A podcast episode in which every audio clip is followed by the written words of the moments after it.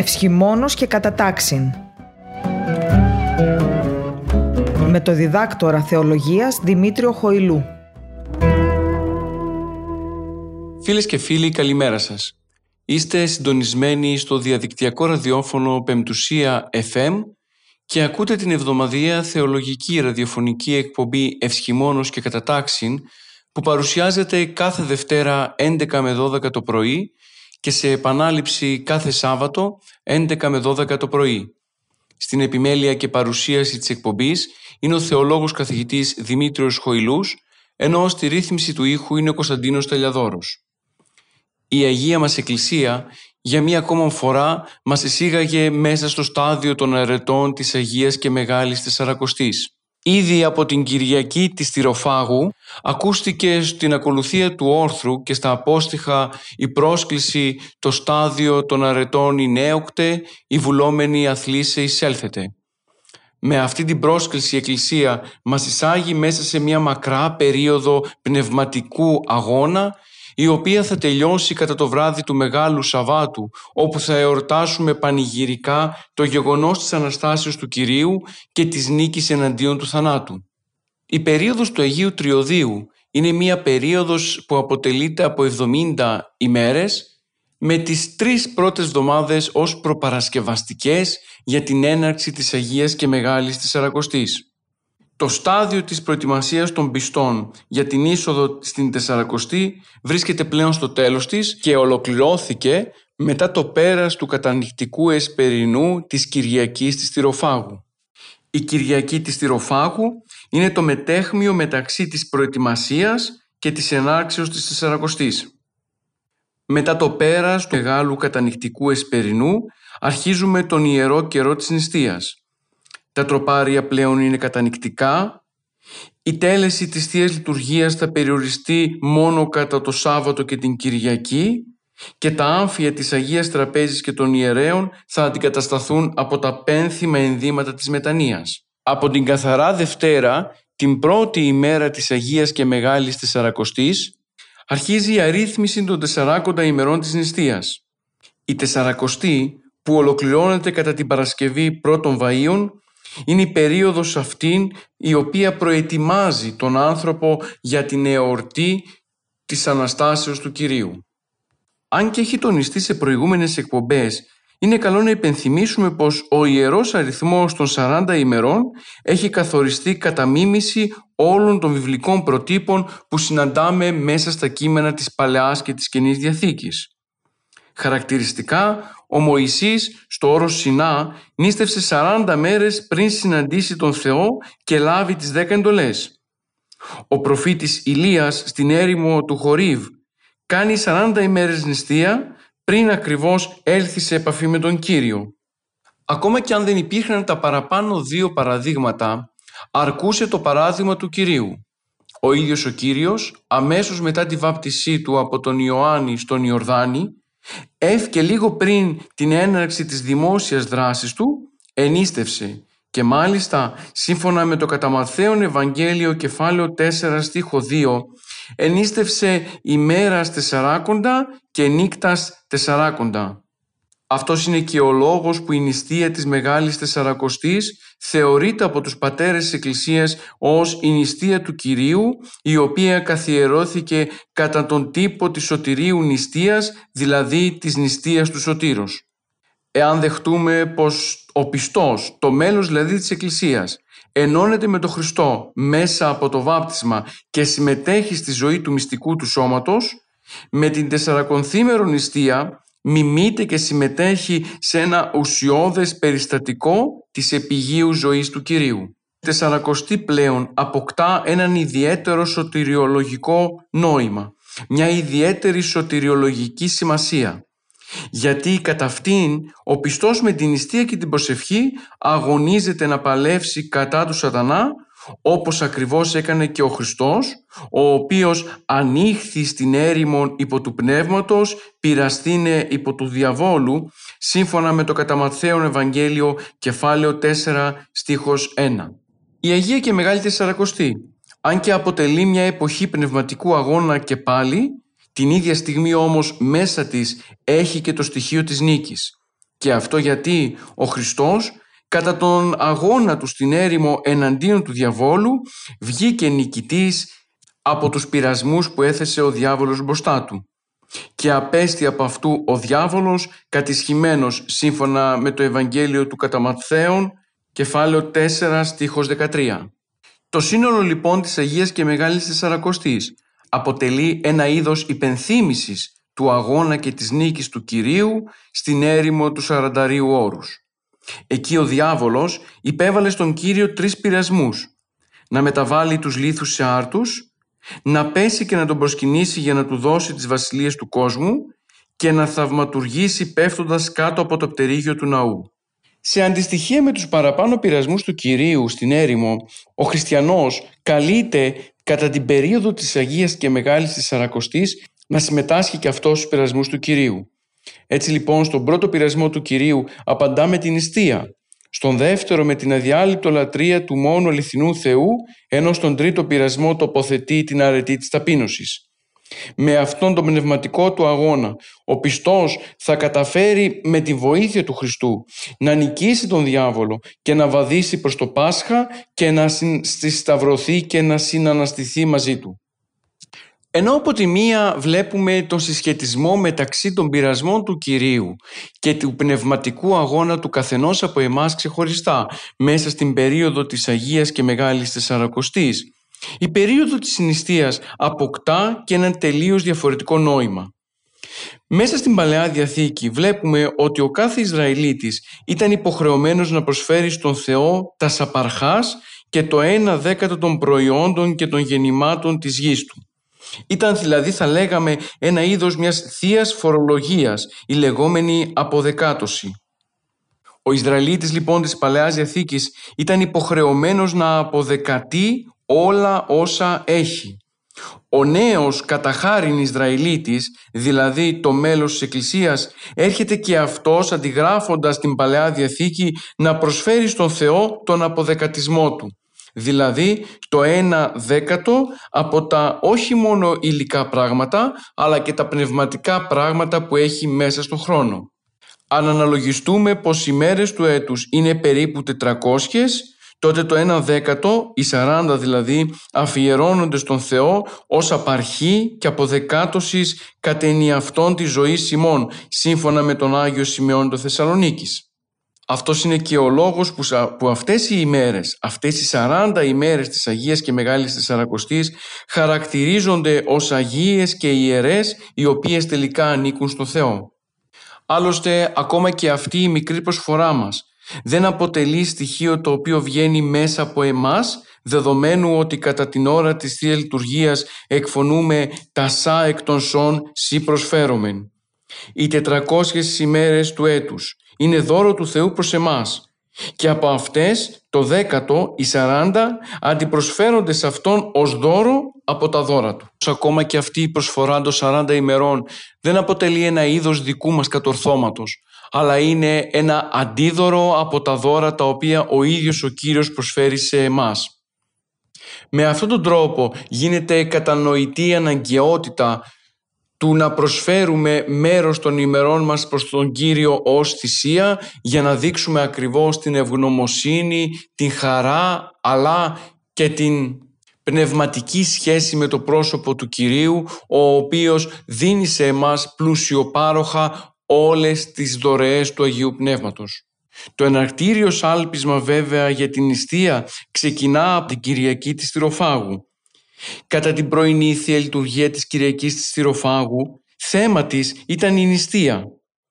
Μια νηστεία η οποία πρέπει να τελείται σύμφωνα με συγκεκριμένο τρόπο, ώστε αυτή να αγιάζεται και να καθίσταται πνευματική και ευάρεστη απέναντι στον Θεό.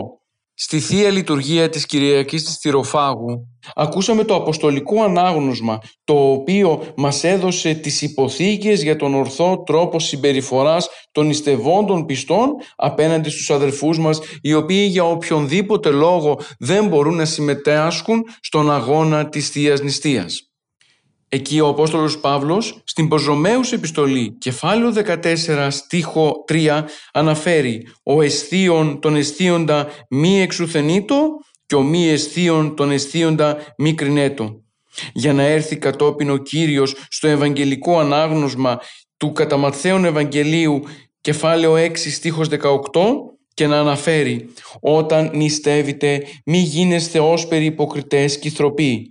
Σύ δε νηστεύων, άλυψέ σου την κεφαλήν και το πρόσωπο σου νύψε, όπως μη φανείς της ανθρώπης νηστεύων, αλλά το πατρί σου το εν το εκρυπτό». Ο λόγος που η Εκκλησία μας εντάσσει μέσα στην, στον πνευματικό αγώνα με την έναρξη της νηστείας είναι ακριβώς γιατί λίγο πριν το τέλος των προπαρασκευαστικών εβδομάδων μας υπενθυμίζει την από του παραδείσου της τρυφής εξορίας του πρωτοπλάστου Αδάμ. Δηλαδή, οι πατέρες κατανοούν πως ο Αδάμ εξεβλήθη από τον παράδεισο γιατί δεν τήρησε τη μία και μοναδική εντολή του Θεού που ήταν εντολή και όρος νηστείας. Ο πρωτόπλαστος όμως δελεάστηκε από τον πειρασμό και παρέβη τον παραπάνω θεϊκό νόμο. Δεν ενίστευσε. Έτσι λοιπόν το πρώτο παράγγελμα του Χριστού του Θεού προς τον άνθρωπο ήταν ο νόμος της νηστείας. Αν ο Αδάμ δεν παρέβαινε αυτόν τον μοναδικό κανόνα τον οποίον του έδωσε ο Θεός, τότε θα μπορούσε διαπαντός να ζει μέσα στον παράδεισο της τρυφής και να βιώνει την συνεχή σχέση και επαφή με τον Θεό. Η τήρηση λοιπόν της νηστείας ήταν αυτή η προϋπόθεση που θα τον οδηγούσε στην διατήρηση της σχέσεώς του με τον Θεό, ενώ η παράβαση της νηστείας ήταν ο λόγος ώστε να εμφανιστεί ο θάνατος μέσα στη ζωή του ανθρώπου. Την παραπάνω αλήθεια την διασώζουν τα τροπάρια και η ύμνη της Κυριακής της Τυροφάγου. Όλο το θέμα της συγκεκριμένης Κυριακής είναι η έξοδος του Αδάμ από τον Παράδεισο. Η υπενθύμηση δηλαδή σε όλους εμάς ότι υπάρχει πιθανότητα και εμείς να μην μπορέσουμε να διατηρήσουμε την σωστή σχέση με τον Θεό και τελικά να χάσουμε τον Παράδεισο της τρυφής.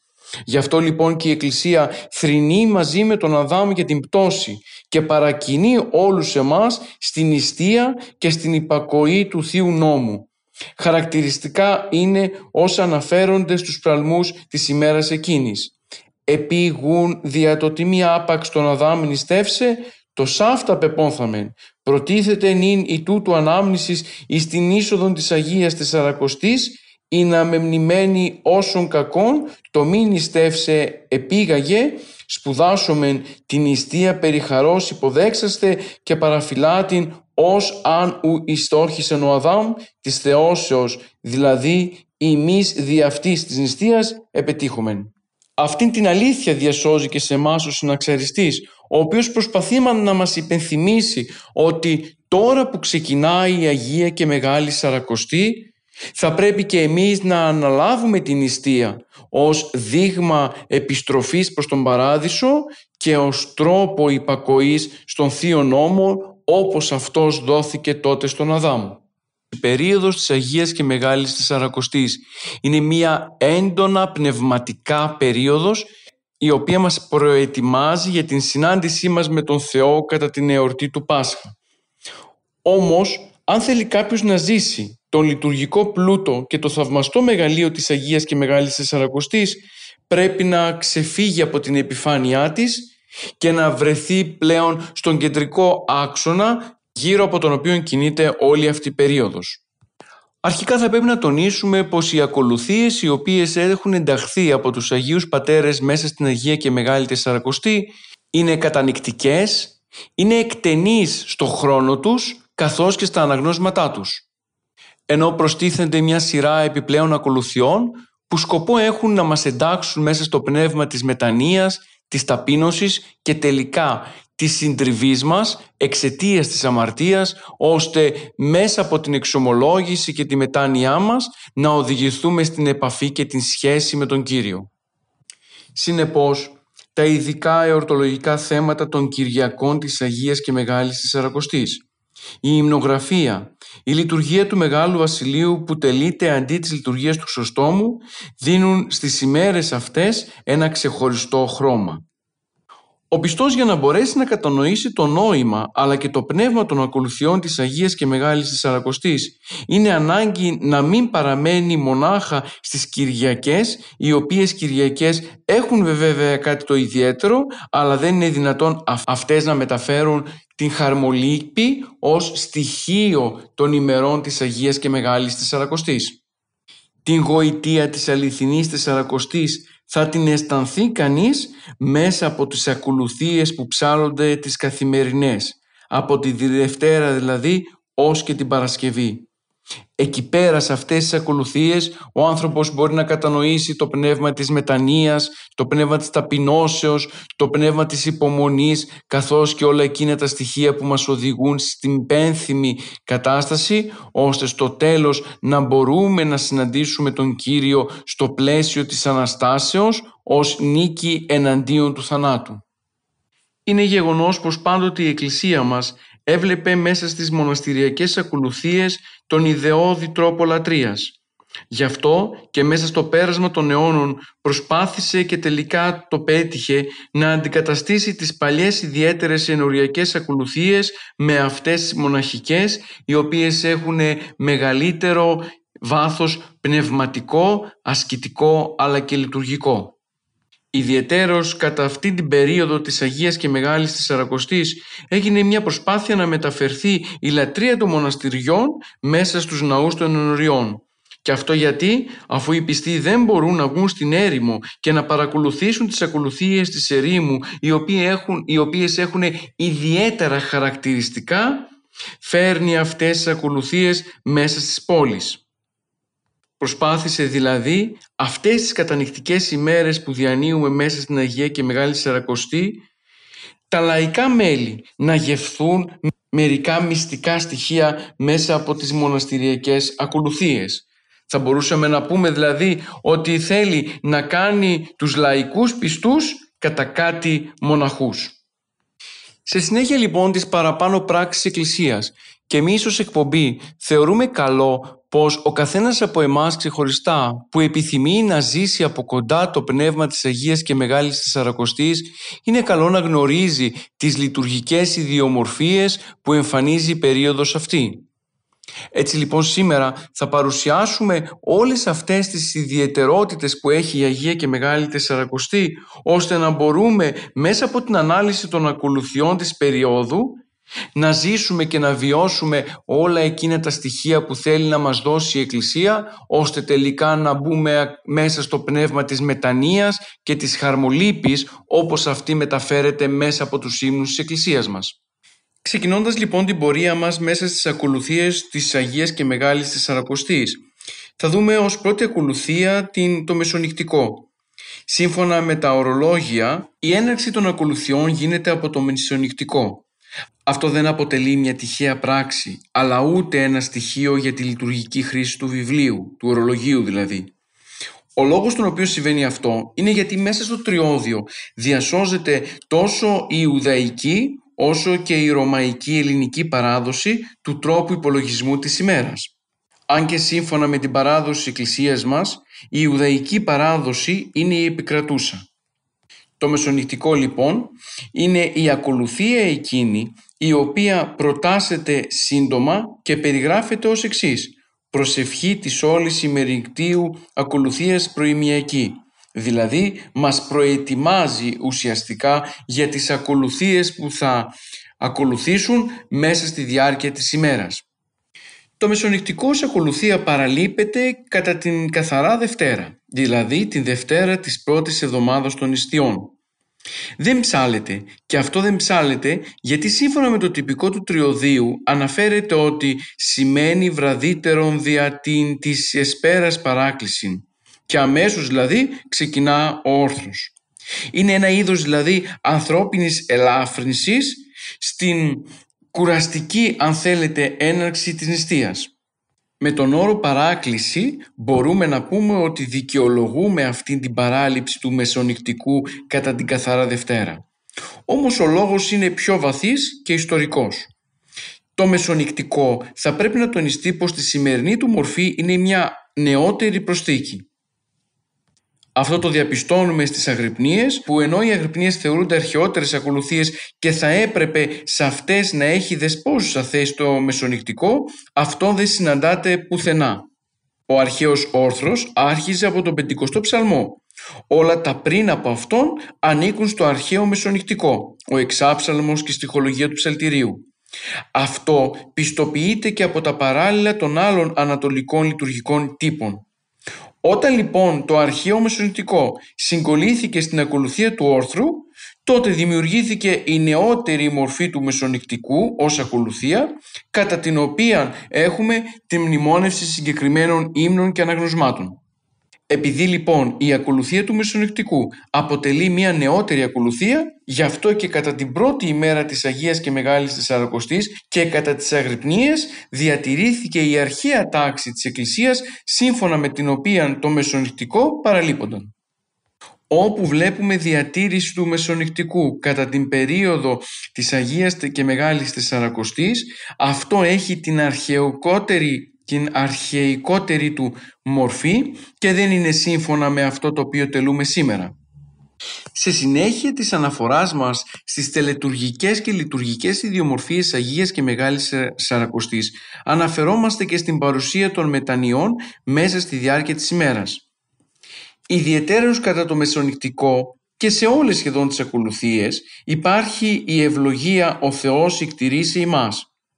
Πριν από αυτήν την ευχή παρεμβάλλονται οι τρεις μεγάλες μετάνοιες και οι δώδεκα μικρές που γίνονται προς όλους τους αδελφούς της Μονής.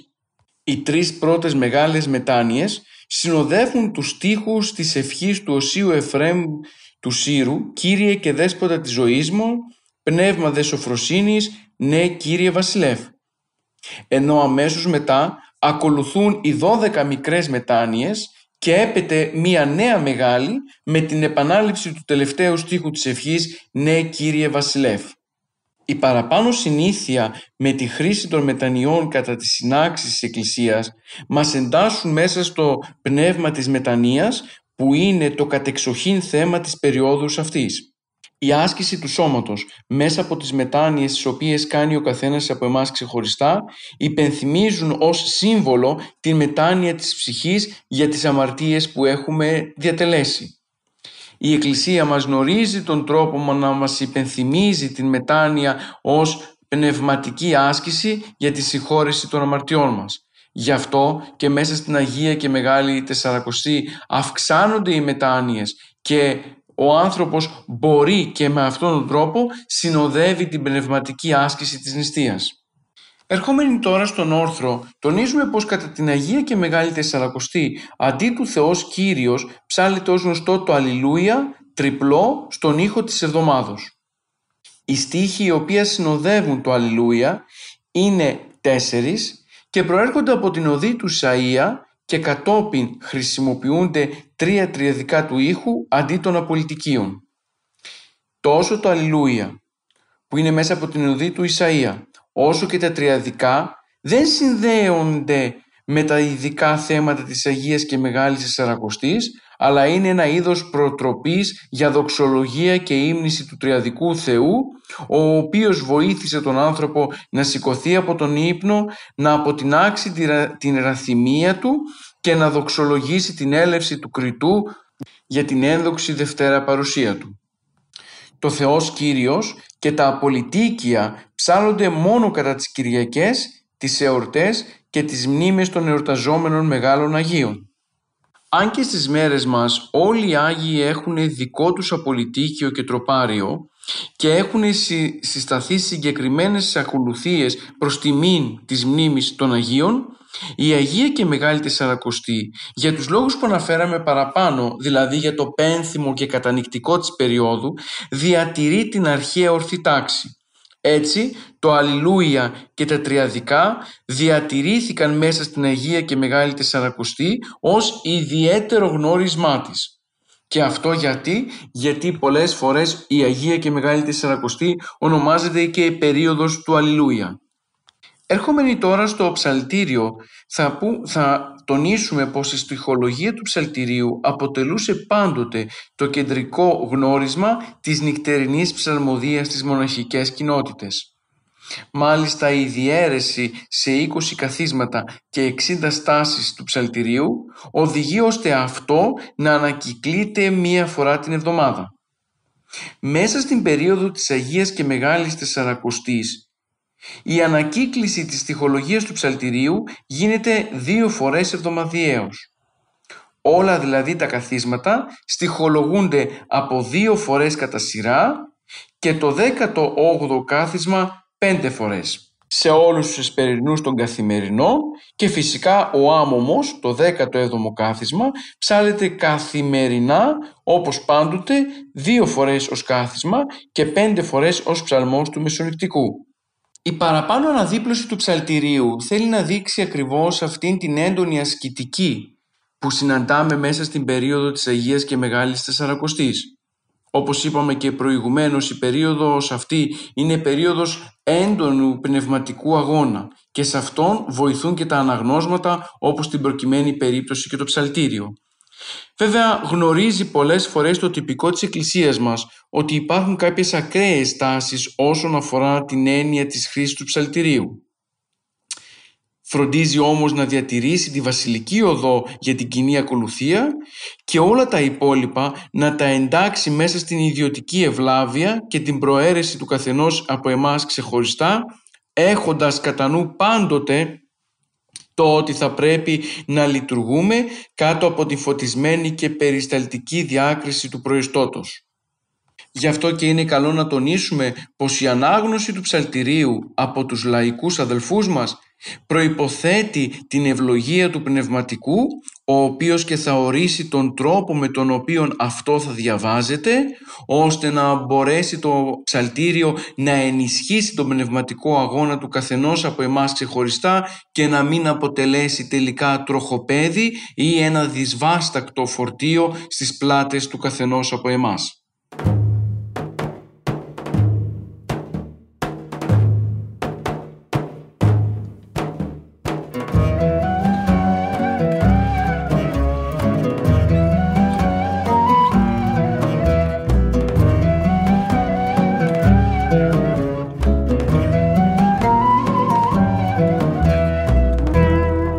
Και φίλοι, επιστρέψαμε στη ραδιοφωνική μας εκπομπή. Σήμερα ασχολούμαστε με τις λειτουργικές ιδιομορφίες της περίοδου της Αγίας και Μεγάλης Τεσσαρακοστής. Στο πρώτο ημίωρο της εκπομπής μας είδαμε την σημασία της νηστείας για τη ζωή της Εκκλησίας, ιδιαιτέρως δε για την περίοδο την, την οποία διανύουμε από σήμερα και η οποία θα ολοκληρωθεί αρχικά την Παρασκευή της εβδομάδος των Βαΐων και θα φτάσει μέχρι και το Μεγάλο Σάββατο το βράδυ, όπου θα εορτάσουμε το μεγάλο γεγονός της Αναστάσεως του Κυρίου. Στο πρώτο ημίωρο εξετάσαμε το μεσονυκτικό, την παρουσία της μετάνοιας μέσα στη ζωή της Εκκλησίας ως συμμετοχή του σώματος στην άσκηση, καθώς και τα στοιχεία εκείνα του όρθρου. Συνεχίζοντας θα δούμε τα φωταγωγικά. Εξετάζουμε λοιπόν όλα εκείνα τα λειτουργικά στοιχεία τα οποία συνθέτουν την Αγία και Μεγάλη Τεσσαρακοστή ως περίοδο, ώστε να μπορούμε και εμείς μέσα από την εντρίφηση σε αυτά τα γεγονότα να κατανοήσουμε ποια είναι εκείνα τα λειτουργικά στοιχεία που την βοηθούν την Αγία και Μεγάλη Τεσσαρακοστή να αποτελέσει περίοδο πνευματικής αφύπνισης, ασκήσεως αλλά και αγώνα εναντίον της αμαρτίας. Τα οκτώ λοιπόν σύντομα τροπάρια που επέχουν τη θέση των εξεποστολαρίων κατά την Τεσσαρακοστή ονομάζονται φωταγωγικά. Η προέλευση του όρου είναι προφανής και σύμφωνα απόλυτα με το περιεχόμενό τους. Επειδή ακριβώς έχουν μέσα τους την έννοια του φωτός, «Ο το φως ανατέλων το κόσμο σου, εξαπόστλων το φως σου, ο το φως ανατέλων, φωτοδότα Κύριε, φως υπάρχουν Χριστέ», γι' αυτόν τον λόγο και ονομάζονται φωταγωγικά. Πρόκειται δηλαδή εδώ πέρα για τροπάρια, τα οποία τροπάρια περιορίστηκαν κατά την Αγία και Μεγάλη Τεσσαρακοστή, ενώ αρχικά ψάλλονταν σε όλες τις εορτάσιμες ημέρες του έτους. Στις μέρες μας βλέπουμε μία διάκριση μεταξύ των φωταγωγικών τροπαρίων και των εξαποστηλαρίων, διάκριση η οποία είναι νεότερη και οι όροι οι οποίοι χρησιμοποιούνται είναι οι ίδιοι και οι οποίοι απλά εναλλάσσονται. Γι' αυτό και τα φωταγωγικά είναι και λέγονται εξαποστιλάρια και τα εξαποστιλάρια ήταν και λέγονταν φωταγωγικά. Η ακολουθία των ωρών δεν παρουσιάζει ιδιαίτερα, ιδιαίτερες λειτουργικές διαφορές μέσα στην Αγία και Μεγάλη Τεσσαρακοστή. Το μόνο το οποίο θα μπορούσαμε να πούμε είναι ότι μέσα στις ενορίες μας παραλείπονται και διατηρείται μόνο η ενάτη ώρα. Φυσικά την περίοδο της Αγίας και Μεγάλης Τεσσαρακοστής διαβάζονται πάντοτε στον όρθρο, δηλαδή την πρωινή ώρα και κυρίως κατά τις καθημερινές.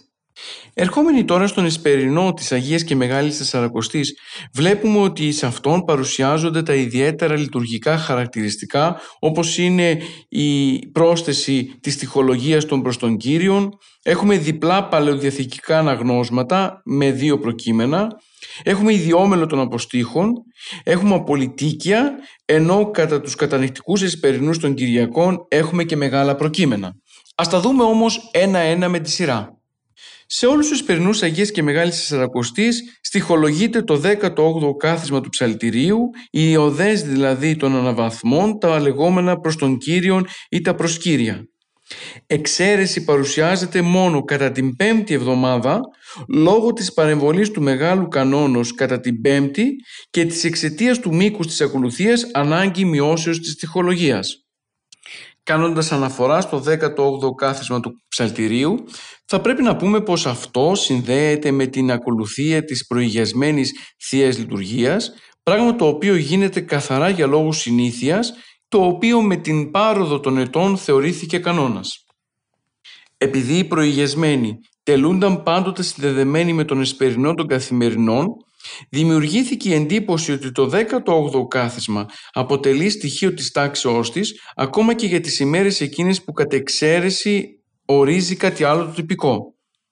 Έτσι το τριώδιο ορίζει για μεν την Τετάρτη της πέμπτης εβδομάδος το δέκατο όγδοο κάθισμα, για την προηγιασμένη όμως της πέμπτης ρητά σημειώνει «Αντί των προς τον Κύριον στην χολογούμεν το εν την πρώτη ώρα αφεθέν κάθισμα του ψαλτηρίου».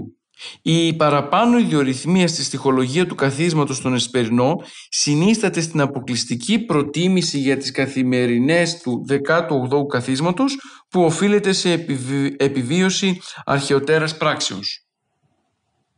Προχωρώντας παρακάτω διαπιστώνουμε ότι κατά την περίοδο της Αγίας και Μεγάλης Τεσσαρακοστής τα παλαιοδιαθηκικά αναγνώσματα αυξάνονται ολοένα και περισσότερο. Είναι γνωστό από την ιστορία της Θείας Λατρείας ότι μέχρι και τον έβδομο αιώνα στη Θεία Λειτουργία υπήρχαν τρία αναγνώσματα, το προφητικό, το αποστολικό και το ευαγγελικό. Με την πάροδο όμως των ετών η παραπάνω τάξη διατηρήθηκε μόνο την Μεγάλη Πέμπτη και το Μεγάλο Σάββατο, ενώ συναντάμε αργότερα και την διατήρηση του προφητικού, αποστολικού και ευαγγελικού αναγνώσματος κατά την παραμονή των Χριστουγέννων και των Θεοφανίων. Ενώ λοιπόν όλα τα παραπάνω τα έχουμε μέχρι τον έβδομο αιώνα, από τον όγδοο αιώνα και μετά παρατηρούμε μία μετάθεση των αναγνωσμάτων της Παλαιάς Διαθήκης στον Εσπερινό κάθε ημέρας. Μάλιστα στις συνήθεις εορτές έχουμε τρία αναγνώσματα παλαιοδιαθηκικά κατά τον Εσπερινό των εορτών, ενώ στα Χριστούγεννα, στα Θεοφάνεια και στο Πάσχα έχουμε πολλά περισσότερα αναγνώσματα ώστε να μπορέσει να καλυφθεί ο χρόνος για το βάπτισμα των κατηχουμένων. Στην Αγία και Μεγάλη Τεσσαρακοστή κατά τους Εσπερινούς έχουμε αναγνώσματα από τη Γέννηση και τις Παροιμίες. Τη Μεγάλη Εβδομάδα μέχρι και τη Μεγάλη Παρασκευή η επιλογή γίνεται από, από την Έξοδο και τον Ιώβ. Με αυτόν τον τρόπο βλέπουμε ότι η Εκκλησία προσπαθεί να μεταδώσει στους πιστούς και ιδιαιτέρως σε αυτούς οι οποίοι παρακολουθούν ανελιπώς τις ακολουθίες της Αγίας και Μεγάλης Τεσσαρακοστής όλο το βιβλικό πνεύμα το οποίο συνδέεται και με τα γεγονότα τα οποία θα ακολουθήσουν μέσα στην Αγία και Μεγάλη Εβδομάδα. Πολλά από τα βιβλία τα οποία ξεκίνησε η Εκκλησία να χρησιμοποιεί ως ανάγνωσμα κατά την έναρξη της Αγίας και Μεγάλης Τεσσαρακοστής ολοκληρώνονται δύο φορές το καθένα, ώστε με αυτόν τον τρόπο ο πιστός να μπορεί να γνωρίζει και τα μέρη των αναγνωσμάτων τα οποία χρησιμοποιούνται κατά τις ακολουθίες της περίοδου. Σημαντικά στοιχεία αυτής της περίοδου είναι και τα προκείμενα τα οποία χρησιμοποιούνται στον Εσπερινό. Προηγούνται των δύο παλαιοδιαθηκικών αναγνωσμάτων και σκοπός τους και θέμα τους είναι η μετάνοια του ανθρώπου απέναντι στον Θεό. Χαρακτηριστικό παράδειγμα είναι αυτά τα οποία ακούγονται στους κατανοητικούς εσπερινούς, μία αποστρέψεις που αποτελεί κομμάτι από τον Ψαλμό εξήντα οκτώ στίχος δεκαεπτά και έδοκας κληρονομίαν που είναι μέρος του Ψαλμού εξήντα στίχος είκοσι δύο. Η εναλλαγή των αναδύο Κυριακές υπενθυμίζει την τάξη του ασματικού τυπικού, το οποίο ήταν πολλά χρόνια πριν σε χρήση. Ιδιαίτερη μνήμα που θα πρέπει να κάνουμε στα απόδειπνα της περιόδους αυτής. Η Μεγάλη Τεσσαρακοστή είναι η μόνη περίοδος του λειτουργικού έτους κατά την οποία διατηρήθηκε η αρχαία μορφή του αποδείπνου, το λεγόμενο Μέγα Απόδειπνο. Αυτή η μορφή του αποδείπνου είναι αυτή που μαρτυρείται από τα αρχαία χειρόγραφα.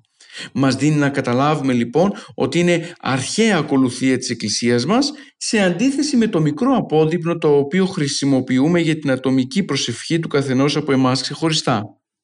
Το μεγάλο απόδειπνο είναι ένα συμπίλημα μεταξύ του μοναχικού αποδείπνου και της ασματικής ενοριακής ακολουθίας της Πανιχίδος, η οποία πλέον δεν είναι σε χρήση.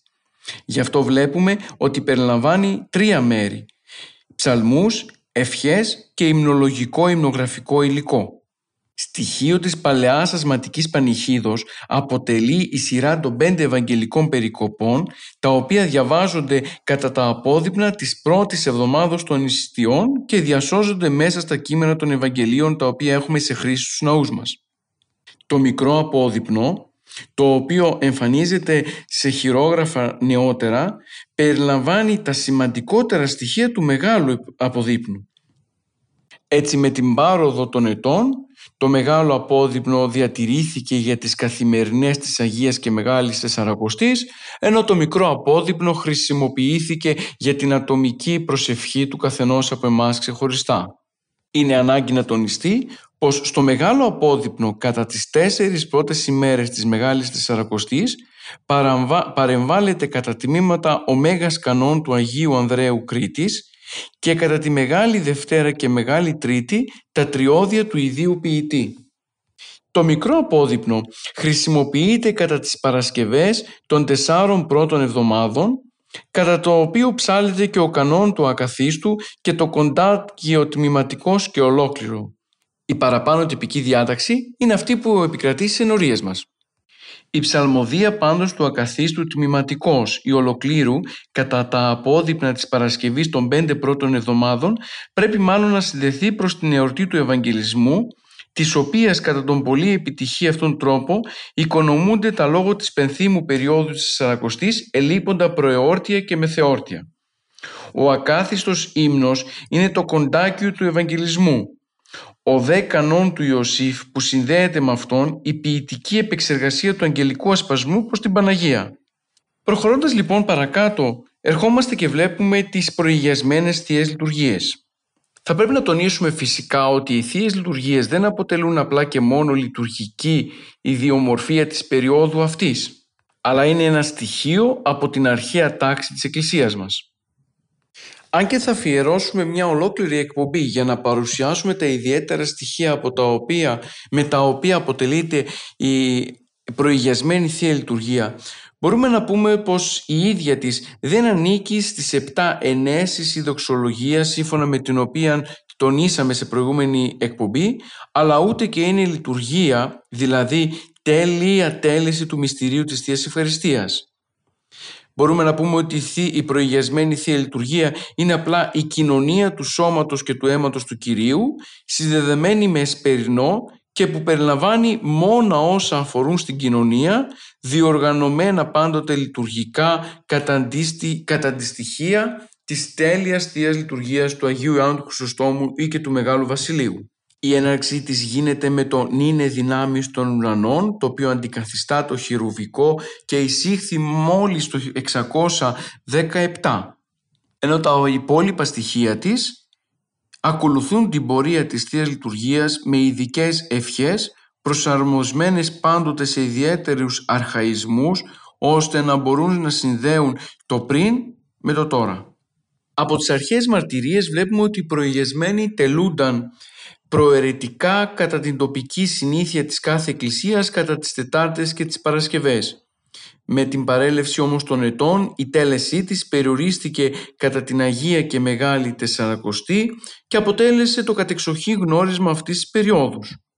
Μάλιστα, ο Άγιος Σημεών Θεσσαλονίκης δικαιολογεί την χρήση της προηγιασμένης Θείας Λειτουργίας αυτήν την περίοδο, την Αγία και Μεγάλη Τεσσαρακοστή, γιατί ότι αυτή παρά τας άλλας μόνη πρώτη εστί και εξαίρετος και του Κυρίου νηστεία την μεγάλη ονομαζόμενη Νικαιούσαν Τεσσαρακοστή. Γι' αυτόν τον λόγο και η λειτουργία των προηγιασμένων σε πολλά χειρόγραφα χαρακτηρίζεται ως λειτουργία της Μεγάλης Τεσσαρακοστής. Ο σκοπός που η Εκκλησία μας την εντάσσει σε αυτό το σημείο είναι κυρίως για να αναπληρώσει το ευχαριστιακό κενό που δημιουργείται κατά την πένθυμη περίοδο της Μεγάλης Τεσσαρακοστής λόγω απαγορεύσεως της τελέσεως του Πασχάλιου Μυστηρίου της Θείας Λειτουργίας και να καλύψει την ανάγκη συχνότερης μετοχής στο Κυριακό δείπνο. Η προηγιασμένη Θεία Λειτουργία λοιπόν αποτελεί, θα λέγαμε, το αποκορύφωμα της ακολουθίας των καθημερινών της Τεσσαρακοστής ημερών νηστείας κατά νήξεως γονικλησιών, εκτενούς προσευχής, λατρείας και αγώνος πνευματικού. Όπως τονίσαμε στην αρχή της εκπομπής μας, η περίοδος αυτή είναι μια περίοδος έντονου πνευματικού αγώνα. Ο καθένας από εμάς προσπαθεί, χρησιμοποιώντας τα μέσα που η Εκκλησία του δίνει, να ασκήσει τις πνευματικές αρετές και να φτάσει στη συνάντηση με τον Θεό, ώστε τελικά καθαρός από την αμαρτία και με την βοήθεια του πνευματικού αγώνα να συναντήσει τον Κύριο αναστημένο. Σε αυτή την προσπάθειά του, η Εκκλησία, θέλοντας να ενισχύσει τον, καθενό, τον καθένα από εμάς ξεχωριστά, μας δίνει το σώμα και το αίμα του Κυρίου. Μετά λοιπόν από την εργώδη προσπάθειά μας, έρχεται το τέλος της ημέρας, ώστε μέσα από την κοινωνία των προηγιασμένων δώρων να επιβραβευτούν οι νικητές και να ενισχυθεί ο καθένας από εμάς στον αγώνα του.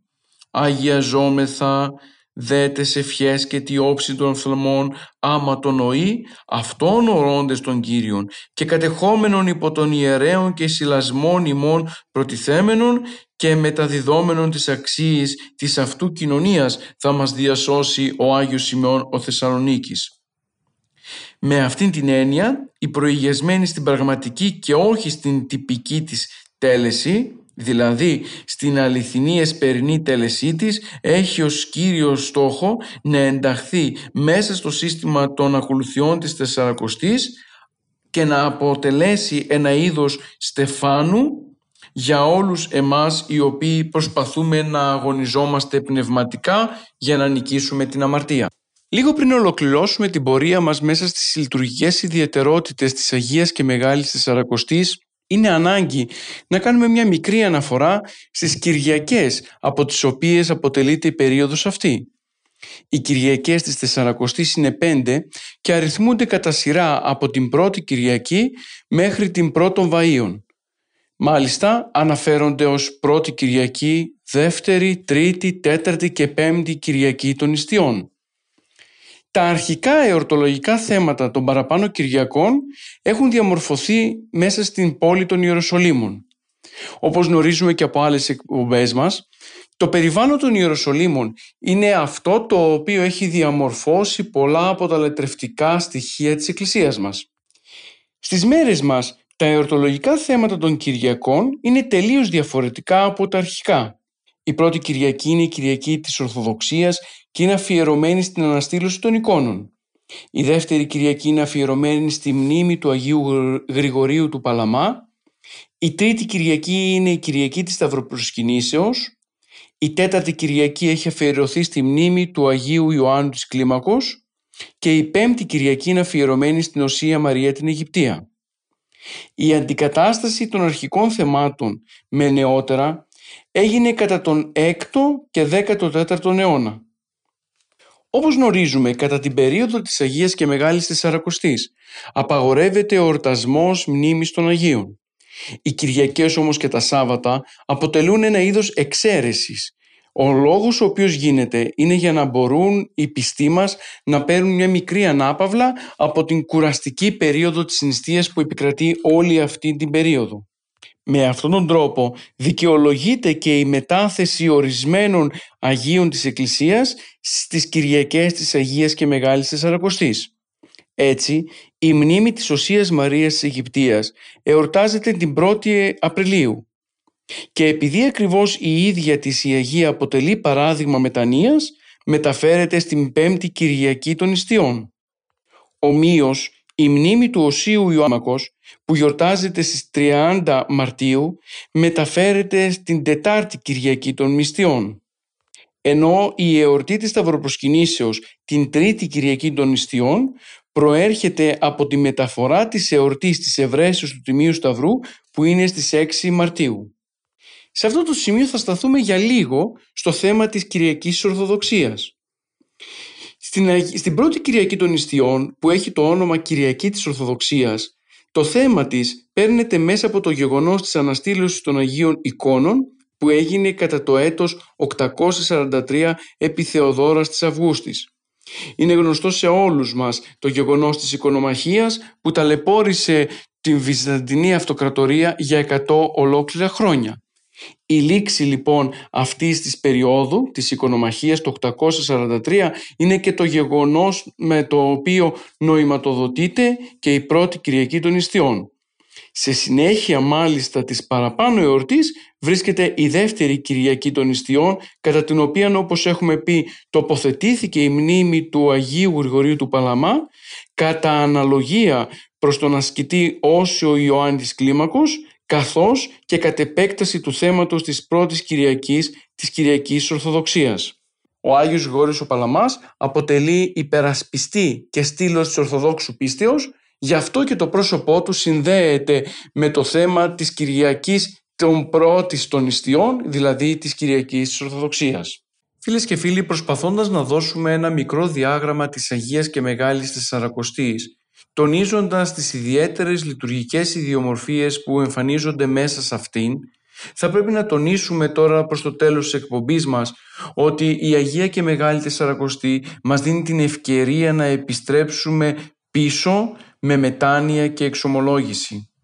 Γνωρίζουμε πολύ καλά πως βγήκαμε από τον παράδεισο εξαιτίας του ότι δεν μπορέσαμε να τηρήσουμε την νηστεία.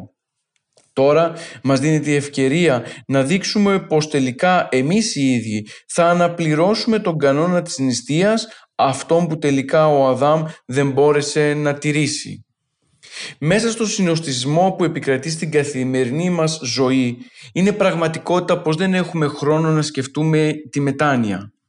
Όμως η Εκκλησία μας έρχεται και με την περίοδο της Αγίας και Μεγάλης Τεσσαρακοστής μας οδηγεί στο να καταλάβουμε ότι η δύναμη της μετανοίας είναι το στοιχείο αυτό το οποίο θα μας επιτρέψει να πάρουμε την ζωή μας πίσω με τη βοήθεια της εξομολόγησης.